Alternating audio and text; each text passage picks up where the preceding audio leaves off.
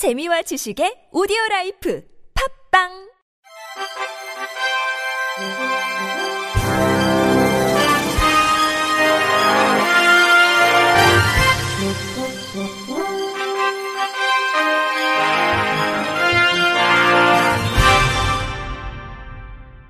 청취자 여러분 안녕하십니까? 4월 20일 목요일 장애인의 날에 보내드리는 KBRC 뉴스입니다.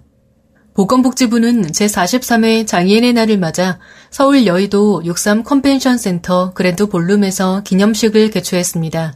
한덕수 국무총리, 이기일 복지부 차관과 장애인단체 임직원, 장애인과 가족 등 400여 명이 참석한 이날 기념식은 차별은 없이, 기회는 같이, 행복은 높이를 슬로건으로 해서 열렸습니다. 기념식에서는 김광환 한국지체장애인협회 회장이 국민훈장 모란장을, 나운환 한국장애인재활협회 부회장이 국민훈장 목련장을, 복천규 홍성군 장애인 복지관 관장이 국민훈장 성류장을 각각 수상했으며 국민포장 4명, 대통령 표창 5명, 국무총리 표창 6명 등 모두 18명이 정부 포상을 받았습니다. 올해의 장애인상은 베트남 파병 때 얻은 고엽제 후유증으로 인해 장애인으로 등록됐음에도 장애인과 노인, 다문화 가정을 위해 20년 넘게 봉사활동을 펼쳐온 오세흥 함께하는 사랑밭 부회장, 청각장애인 복지 증진에 기여한 김성환 한국농아인협회 충남농아인협회 협회장, 장애인 문화예술 발전과 장애 인식 개선 활동에 기여한 한승환 행복누림 원장이 수상했습니다.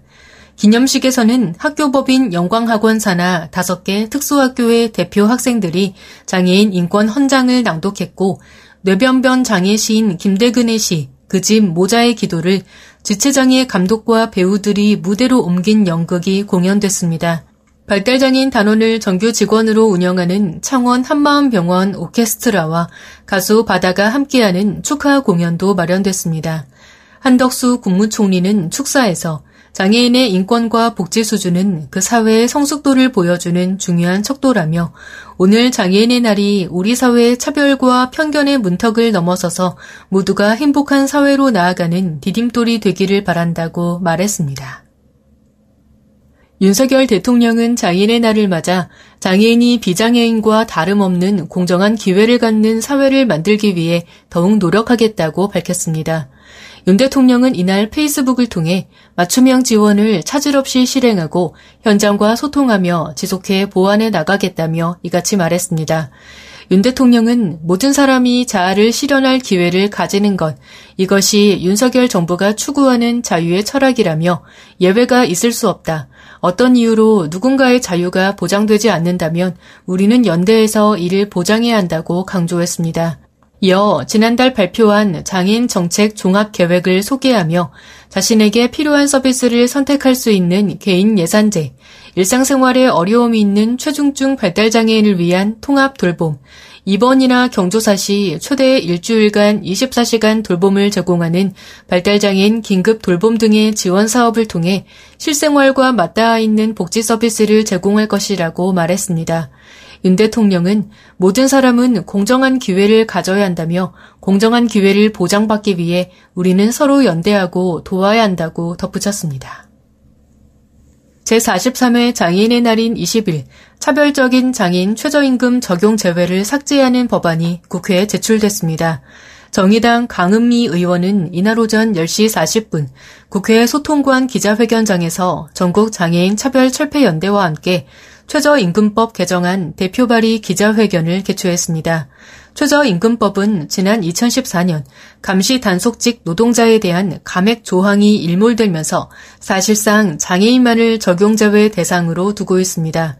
최저임금 적용제외 인가 장애인들의 경우 평균 임금이 37만 원에 그치고 있어 최저임금법의 목적인 임금의 최저 수준 보장을 형해화하고 있다는 지적이 계속돼 왔습니다. 이에 개정안은 장애인 최저임금 적용제외 조항을 완전히 삭제하고 공포 후 1년이 경과한 날부터 시행하도록 했습니다. 강은미 의원은 차별적 인식 속에 장애인들이 차별적 노동에 내몰리고 있다며 장애인 차별 철폐의 날을 맞아 유엔 장애인 권리위원회의 권고 최저임금법 취지에 맞게 최저임금법 개정안을 대표 발의하는 것이라면서 헌법에 보장된 최저임금법, 노동할 권리를 보장받을 수 있도록 최선을 다하겠다고 약속했습니다. 전국 장애인 차별 철폐연대 최용기 상임 대표는 보호라는 미명 아래 장애인은 최저임금을 받지 못하고 살아왔다.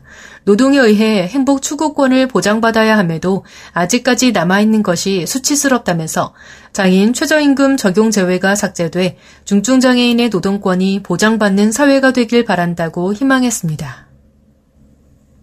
국내 대형 은행들이 장애인 고용을 외면해 지난해 납부한 부담금이 200억 원을 넘는 것으로 나타났습니다. 국민의힘 윤창현 의원실에 따르면 신한은행과 우리은행, KB국민은행, NH농협은행, 기업은행, 하나은행 등 6개 은행이 지난해 장애인 의무고용 미달로 인해 납부한 장애인 고용 부담금은 총 206억 9천만 원이었습니다. 은행별로 보면 신한은행이 지난해 장애인 고용 부담금을 45억 원 내서 가장 많았고 이어 국민은행, 우리은행, 하나은행, 농협은행, 기업은행 순이었습니다. 지난해 장애인 고용률은 하나은행이 0.87%로 가장 저조했고 신한은행도 0.91%로 1%를 넘지 못했습니다. 우리은행과 국민은행, 농협은행도 지난해 장애인 고용률이 1%대에 머물렀으며 기업은행만 지난해 장애인 고용률이 3.42%로 의무 고용률에 근접했습니다. 윤창현 의원은 금융업과 은행에는 장애인이 재택근무로도 수월하게 해낼 수 있는 다양한 업무가 있다면서 은행들은 모집 공고를 내고 지원서를 기다리는 소극적 자세에서 벗어나 장애인 교육기관을 찾아다니면서 인재를 발굴하는 노력을 보여줄 필요가 있다고 말했습니다. 장애인 차별금지 추진연대 등 4개 단체가 어제 서울시청 앞에서 기자회견을 갖고 국가와 지방자치단체를 상대로 장애인 버스 정류장 이용에 대한 장애인 차별구제 청구 소송을 진행한다고 밝혔습니다. 이번 소송 원고는 시각장애인 3명, 청각장애인 2명, 지체 뇌변변 장애인 3명 등 총 8명입니다. 원고들은 각각 서울시, 경기 김포시, 광주 광역시에 거주하고 있으며 이들은 자주 이용하는 버스 정류장 이용이 불편 또는 불가능하다고 입을 모았습니다. 장출연은 이번 소송을 통해 보편적인 대중교통 서비스가 장애인을 고려하지 않은 시설물을 설치하는 것은 차별 행위라는 것을 법원으로부터 판단받고 장애인 이동권을 보장받을 것이라고 밝혔습니다.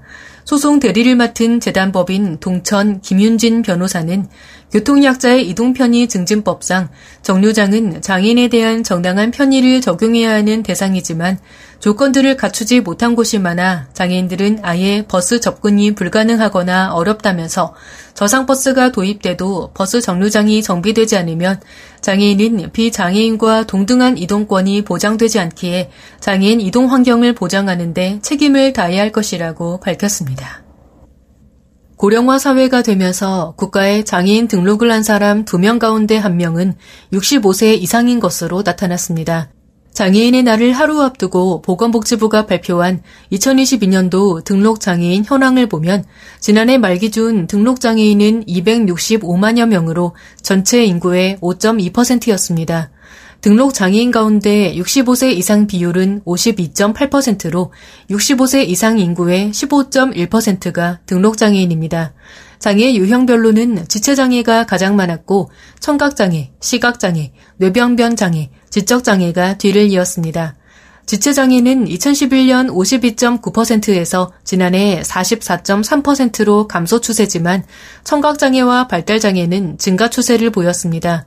복지부 관계자는 지체장애의 절대적 숫자가 크게 줄었다기보다는 다른 유형의 장애가 늘면서 상대적으로 감소 추세를 보였다며 지체장애는 외상 후에 생기는 경우가 있는데 의학 발전도 영향을 미쳤을 것이라고 말했습니다. 또 고령화로 장애인 등록을 하는 노년층이 늘면서 청각장애 비율이 증가한 것으로 보인다고 덧붙였습니다. 끝으로 날씨입니다. 내일은 전국이 대체로 맑겠으나 낮부터 유입되는 찬 공기의 영향으로 낮 최고 30도 안팎까지 올라갔던 기온이 25도 안팎으로 떨어져 평년과 비슷하거나 약간 높겠습니다. 또 황사가 다시 유입돼 주말까지 남아있겠습니다. 내일 아침 최저 기온은 7도에서 17도, 낮 최고 기온은 13도에서 25도로 예상돼 하루 사이 급격한 기온 변화에 따른 건강 관리에 유의해야겠습니다. 미세먼지 농도는 중국 등 국외에서 유입된 미세먼지의 영향으로 인천과 강원 영동, 부산, 울산, 경북, 경남은 나쁨 수준이 되겠습니다. 서울과 경기, 대구는 오후부터 나쁨 수준으로 치솟습니다. 이상으로 4월 20일 목요일 장애인의 날 KBRC 뉴스를 마칩니다. 지금까지 제작의 권순철, 진행의 홍가연이었습니다. 고맙습니다. KBRC